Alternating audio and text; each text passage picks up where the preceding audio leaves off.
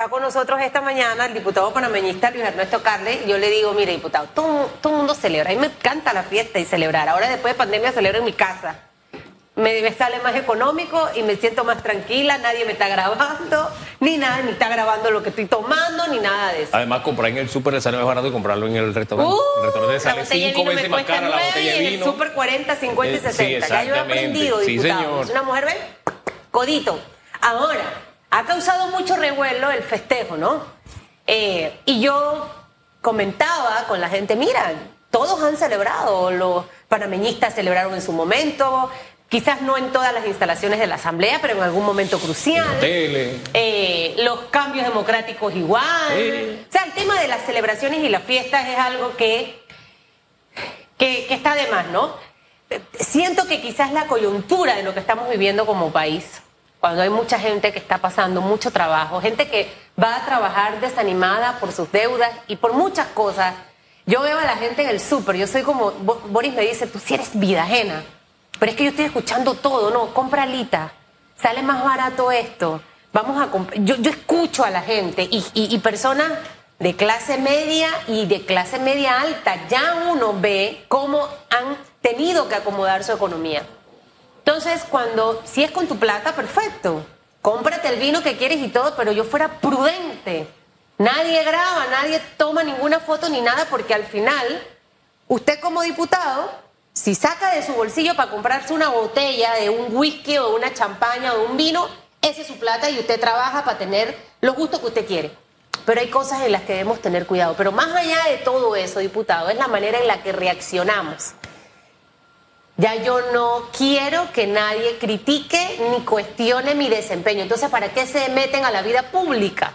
Si tienen esa piel tan sensible y lo que hay que hacer es ser sensato, educado y sabio al momento de responder. Le he tocado varios aspectos para escuchar su respuesta. Diputado Carlos. Comencemos con la celebración. ¿Dónde celebraban y con qué, cele- con qué brindaban ustedes? Bueno, yo objetivamente eh, no estuve en esa celebración.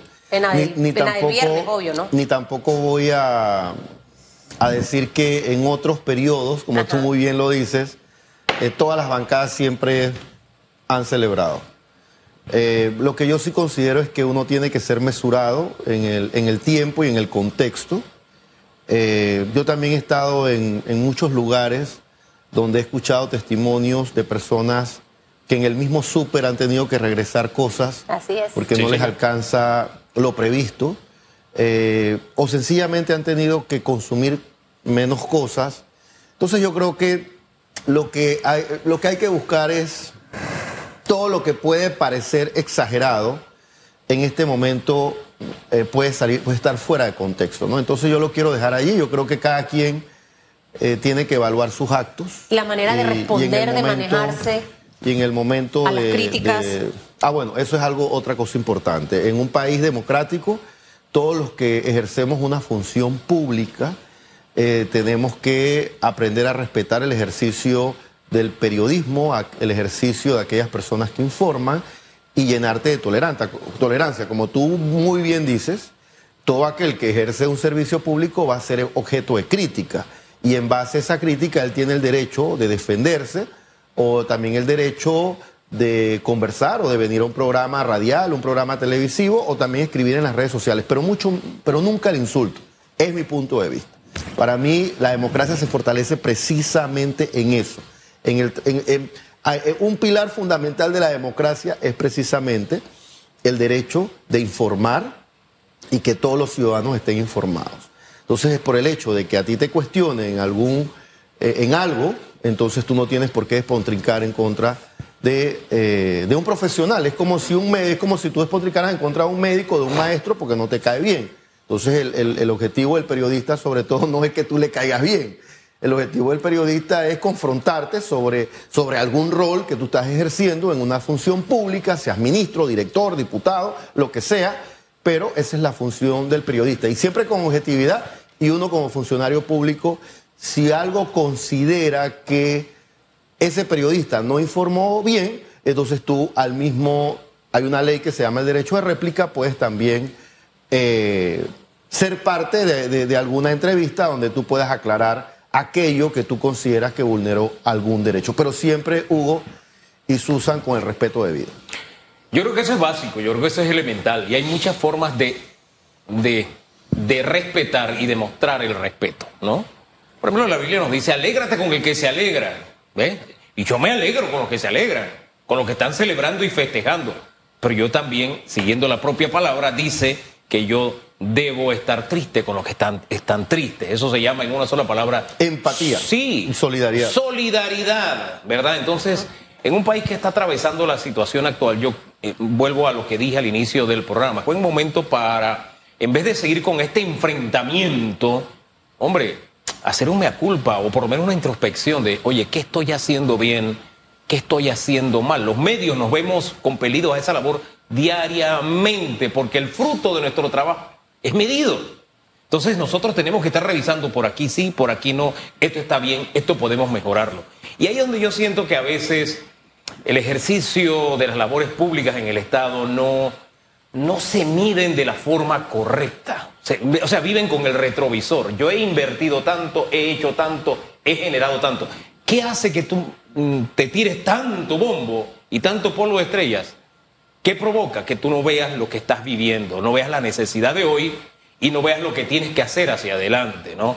Entonces, por ejemplo, hace un ratito hablábamos del tema generación de empleos. Y muy bien, porque de pronto tenemos 157 millones de dólares invertidos en, en mi pymes, es la última cifra que nos ha llegado aquí a la mesa. Pero espérate, es que hay más de 150 millones todavía en la bóveda de los bancos y hay que ponerlo a circular para que las MIPIMES generen empleo. Entonces yo siento que por, por estar celebrando tanto lo que ya se hizo, no nos damos tiempo de ver qué vamos a hacer hacia adelante.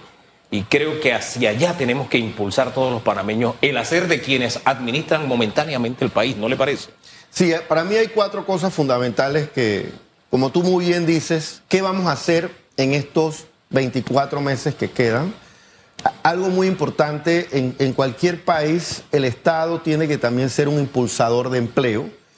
Y un impulsador de empleo no solamente, y disculpa la palabra que voy a utilizar, no solamente recos- recostarnos sobre la empresa privada. La empresa privada juega un rol importante en esa generación de empleo, pero es importante que el Estado active eh, inversión pública.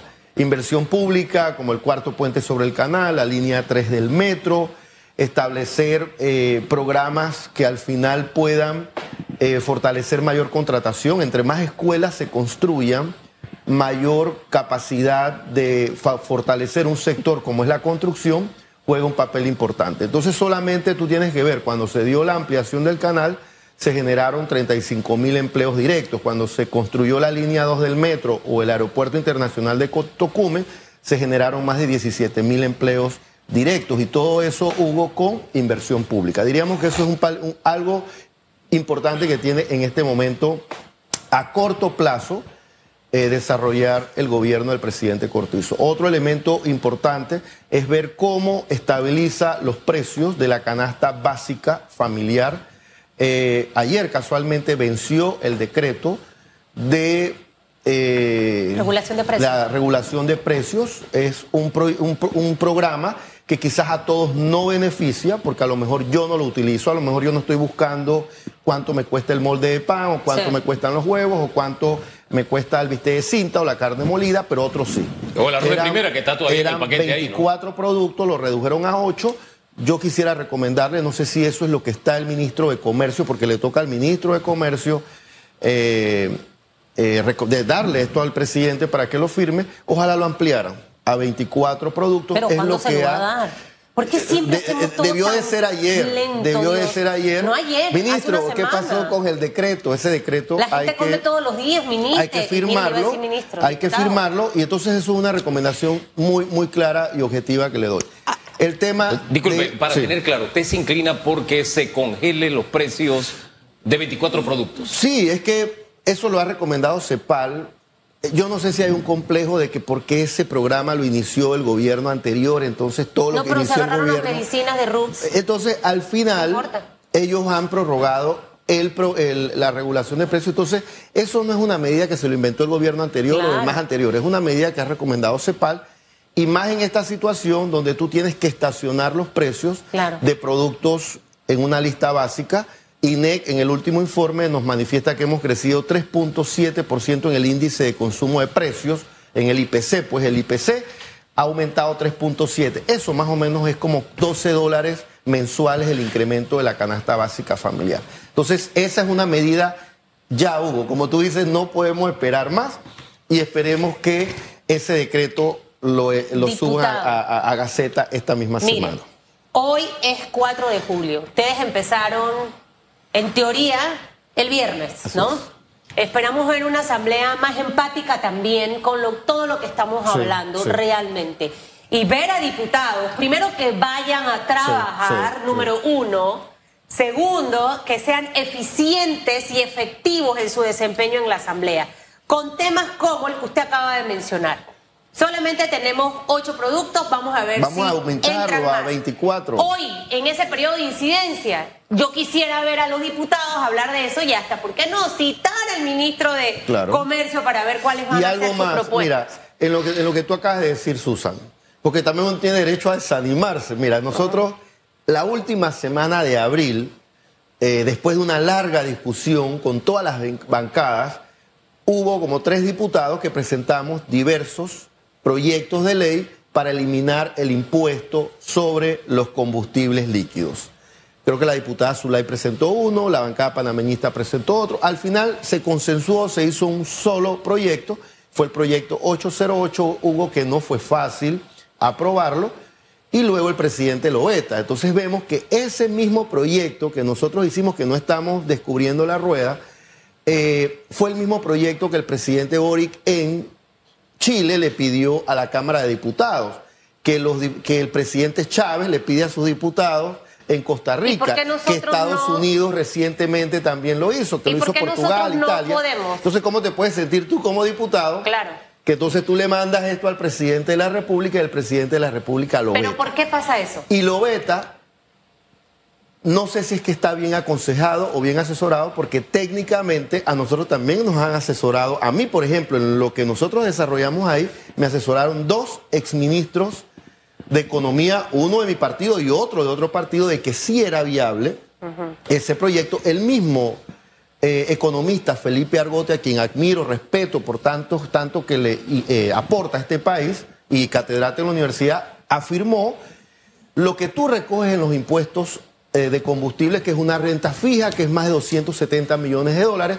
Pero cuando escuchas al presidente en el discurso del primero de julio, que no sé quién le redactó esa parte, dice que en el año 2022 hemos pagado más de 100 millones en, impuestos en, en el subsidio de gas.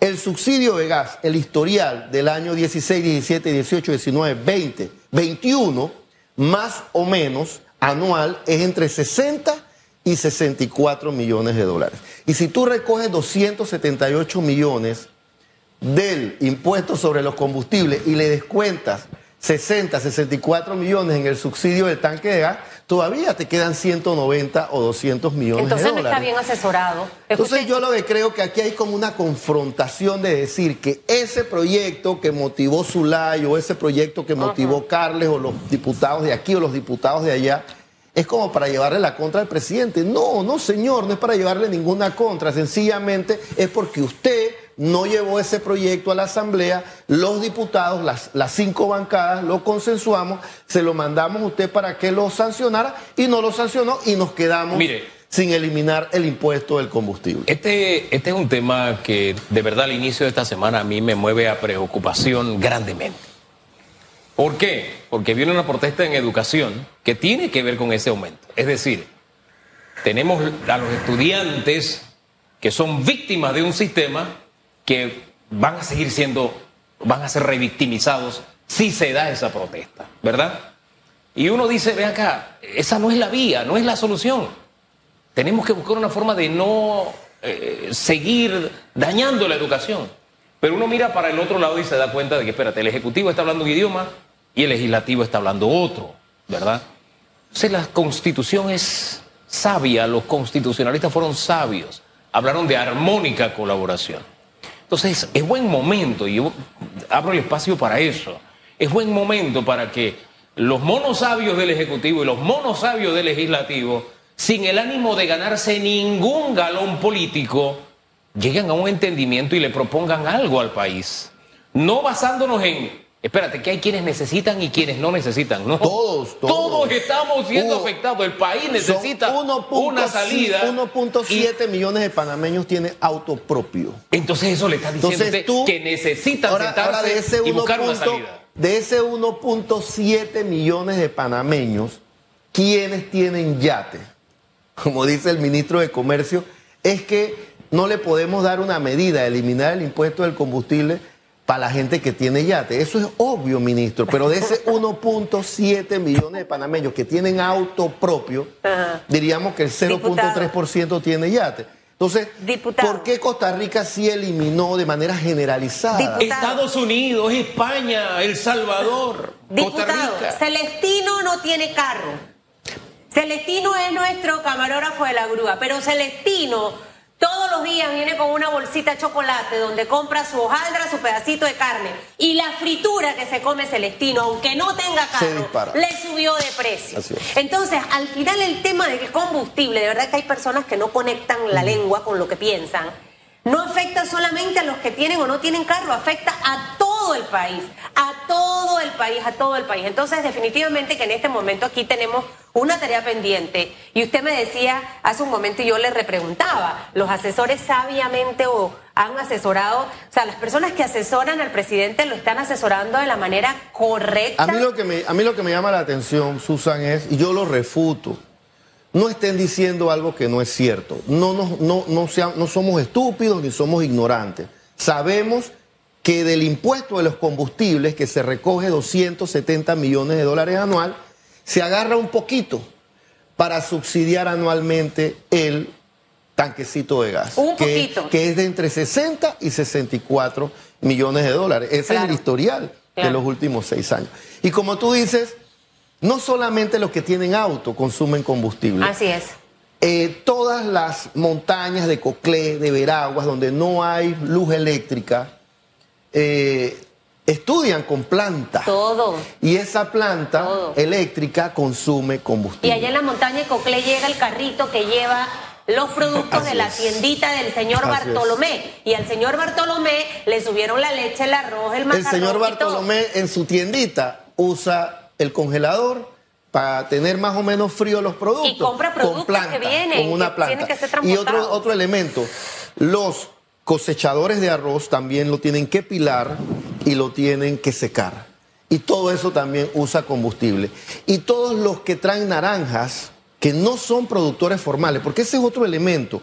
Nos han querido decir que están dando un vale solidario de combustible, pero eso solamente es para los transportistas eh, del transporte público y selectivo, que está bien, eso me alegra que ellos tengan ese beneficio. Ahora dice que para los productores, pero no todos los productores están formalizados, es decir, no todos los productores pagan un impuesto, o sea, que no hay un registro, diríamos que esos son los informales. Ahí tenemos tarea pendiente. son informales, diríamos que son los emprendedores, todos los de acarreos, lo que oye, donde hacen mudanza, toda esa gente no está recibiendo ningún apoyo ni ningún incentivo. Y a veces me parece, eh, me da tristeza porque yo veo todas las legislaciones, me gusta estudiar mucho el derecho comparado, y cómo lo hizo Costa Rica y cómo lo hizo Guatemala, cómo lo hizo El Salvador. O sea, acá estamos pagando, bajó 37 centavos, pero subió el diésel, la, la gasolina bajó un poco, pero el diésel subió. Allá están pagando 4.57, 5.01, 4.88 por el galón de combustible y aquí no hemos podido implementar una medida para eliminar ese impuesto. Hombre, ni siquiera se ha podido poner en práctica una medida que le envíe al país el mensaje de esta carga la estamos llevando todos. Eso incluye a los diputados. Es decir, que los funcionarios de cierto nivel salarial, vamos a poner de 1.500 para arriba, primero usen su carro y segundo, se paguen su combustible. Tal vez el impacto no sea tan grande, eso no va Bueno, a ya esa bajarme a la mí. aprobamos, pero eso nos la no, vetaron. Eso no va a bajarme a mí el precio de ¿Qué? mi ¿Cuál combustible, ley? La ley pero va a enviar el 808. mensaje correcto de La que, ley oye, los 808 estamos eliminaba el impuesto sobre los combustibles. Ok, entre es- todos. esa es la eliminación del impuesto, pero aquí Así hay que es. trabajar una ley, si quiero yo se la redacto. Diputados pagan su carro, aprobado. Diputados Pagan su gasolina. Ah, bueno, yo pago mi gasolina. Diputados no van a llevar su propia comida cero boquita, aprobado. Diputado, cero carro alquilado de lujo, 4x4 con rines y con no sé qué cosa para la junta directiva, aprobado. Yo Y toman- pago, yo y pago mi propio café- carro. Y toman café barato, no de Oiga, 5 y dólares. otro tema, otro y, tema. y yo no me quedo en diputados, Sí, sí, insisto, sí. funcionarios de 1.500 dólares hacia arriba, independientemente de en qué órgano del Estado se encuentren para enviar el mensaje Otro correcto tema de que, todos llevamos la carga. y, y el cuarto tema que te quería mencionar que nos está Medicina. golpeando es el tema del desabastecimiento de medicamentos. Todos nos enfermamos. Eh, cada vez que tú no encuentras un medicamento, eh, pensemos en la persona hey, que tiene un ingreso de 300 dólares en su economía familiar, pero que ese ingreso lo tiene supeditado a alimentos, a colegiatura y otras cosas. Pero añade eso que cuando tú vas entonces a buscar una medicina no la encuentras. Entonces aquí no es cuestión de ley, Hugo, ni, o sea, no es cuestión de hacer más leyes. La ley 1 establece medidas muy, muy, muy precisas. El programa de Medixol está bien, pues, pero que nos digan si va a ser tres meses, si va a ser cuatro meses, porque ese programa no tiene ninguna razón de ser si nosotros entonces lo que vamos a padrinar, ese es un programa que está padrinando el desabastecimiento en la Caja del Seguro Social y en el Ministerio de Salud. Ese es un programa que le está dando como un espaldarazo a los directores de compras que no hacen bien su trabajo o un espaldarazo al ministro de Salud que no le ha dado la gana de hacer la lista básica de medicamentos. Usted, ministro, sabe muy bien que la ley 1 de medicamentos le permite a usted, a- usted dos cosas. Hacer una lista básica de medicamentos tal como establece el artículo 129 de esa ley y el artículo 112 y 106 y usted en base a sus inventarios usted puede hacer compras internacionales con la OPS, es decir, que usted no, no depende de las distribuidoras o de las cinco distribuidoras farmacéuticas en este país. Usted puede irse directamente a la industria farmacéutica y conjuntamente con la OPS y verificando esa lista básica, usted puede hacer esos, esas compras. Y dos, usted también puede establecer topes máximos. Eh, En, en las medicinas también puede existir el control de precios a través de la aplicación del artículo 129. Entonces usted puede hacer, antes existían las farmacias comunitarias, ¿por qué las han eliminado todas y ahora sencillamente usted no puede ir a una farmacia más barata a comprar medicamentos? Oye, y no es inconstitucional ni el controlar los precios de los medicamentos ni el tener precios de referencia. Ya la Corte se pronunció Así sobre puede haber precios de referencia internacional y usted Así puede es. comprar directamente a empresas internacionales porque la ley se lo permite. Así que eso es lo que tiene que hacer el ministro. En lo de Medixol, perfecto, tres meses. Pero no es que vamos a estar ahora con el desabastecimiento, como tú bien dices, Hugo, le hace falta dos años. Entonces vamos a estar dos años desabastecidos de medicamentos. Entonces implementen la ley 1 que establece de manera muy clara acciones donde el ministro puede comprar medicamentos en lotes a través de compras internacionales. Dejemos la cosa por hoy hasta ahí. Gracias por haber estado acá esta mañana, señor Eh, diputado. Póngase, póngase duro hoy en ese pleno y a los que les interesa en realidad a seguir proponiendo cosas. Escuchaba al diputado Leandro decir que el tema del reglamento interno no le importa al panameño, lo que le importa es el empleo. Pero es que imagínese, si yo tengo una persona que no es efectiva en su trabajo ni eficiente, eso se afecta a las arcas del Estado en una persona que no es rentable.